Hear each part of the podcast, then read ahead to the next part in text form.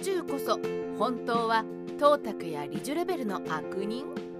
歯切れの悪すぎる総合事件と制裁事件をまとめてみた。曹操は時の皇帝検定をないがしろにしつつも殺すことだけはありませんでした。この点は息子の宗妃も同じでした。三国志序盤の悪役である十条寺も大量に王朝の官僚や有力政治家を殺害していますが皇帝にだけは手をかけませんでした。董卓ですら朝廷を範囲に追い込んで追放したもののさすがに公には手を出していません。直接皇帝を毒殺した嫌疑がかけられているのは董卓の懐刀の李樹です。董卓自身が命令を下したかどうかの証拠は見事に残していません。ある意味李樹は律儀な忠義者です。となると皇帝殺しという巨悪を自分の手で遂行した李樹は三国時代の大悪党として名高い十条寺や董卓よりも強烈な汚名を残していると言えるのではないでしょうか。そもそも李樹には皇帝殺害以外にも黒い噂が多すぎます。李樹こそ三国時代の悪人としては筋金入りのネームと言えるのではないでしょうか。ろがそんな李樹がもし墓場から亡霊としてよみがえることができるならばその評価には納得がいかないと叫ぶのではないでしょうか。地味なために目立っていないが俺よりも白昼堂々と皇帝を殺害ししかもその罪を人になすりつけてシャーシャーとしていたやつがいるぞ。あいつこそ三国志最大の巨悪だ。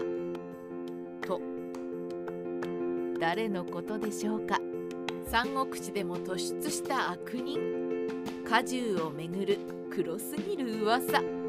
それは義が滅亡し新王朝に権力が移るにあたって芝一族の懐刀として重要な役割を担った人物。果汁です。さすがの李樹も朝廷が都から追放されひっそりと暮らしている頃合いを見計らってこっそり暗殺に踏みが果汁は白昼堂々と自分の目の前で皇帝を視察させています。その上果汁はちょっと芝生に怒られたくらいで結局罪を問われることもなく大出世を遂げています。おまけに果汁はあまりにも登場が遅いのでよほどの三国志ファンでないと彼の名前を覚えていないくらいに地味なキャラクターなのです。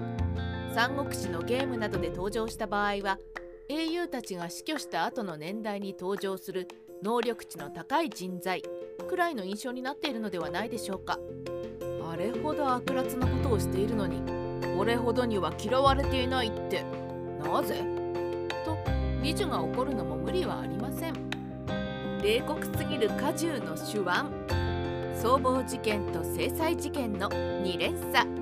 それにしても皇帝殺しに身を染めておきながらどうして果汁はその後順調に大出世ができたのでしょうか？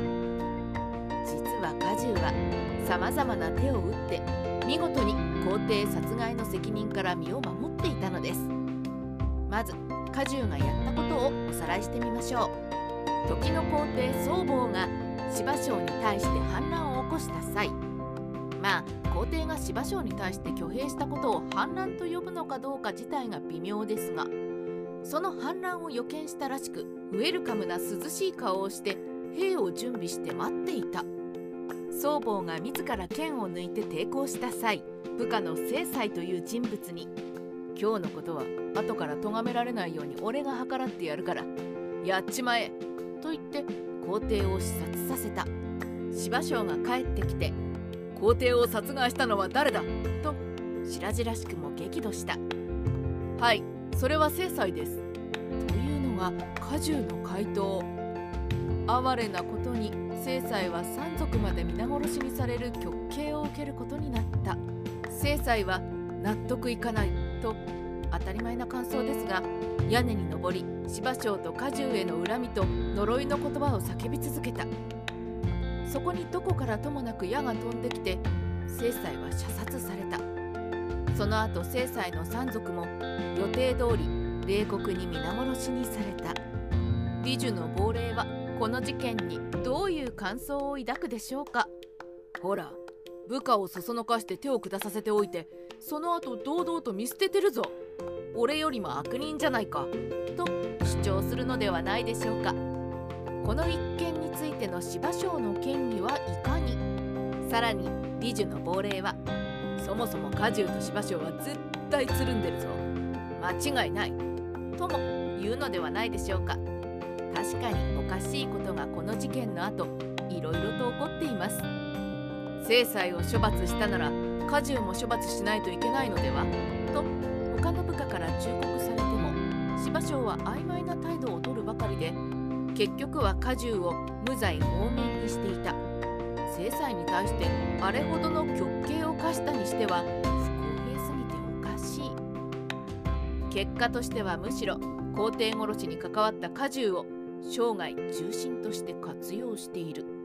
こうして出世コースに乗った果汁は芝生の死後においても芝園に相談をされた時今こそあなたが皇帝になるべき時ですとアドバイスをすることで皇位簒奪の背中押しをしています。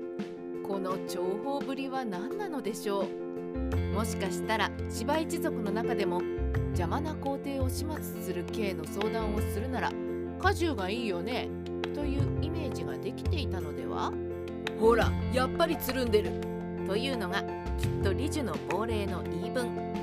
だってこの俺だって皇帝暗殺の時には董卓と事前につるんであいやなんでもまとめ果汁の悪人ランクはどれくらい？あなたの判定は？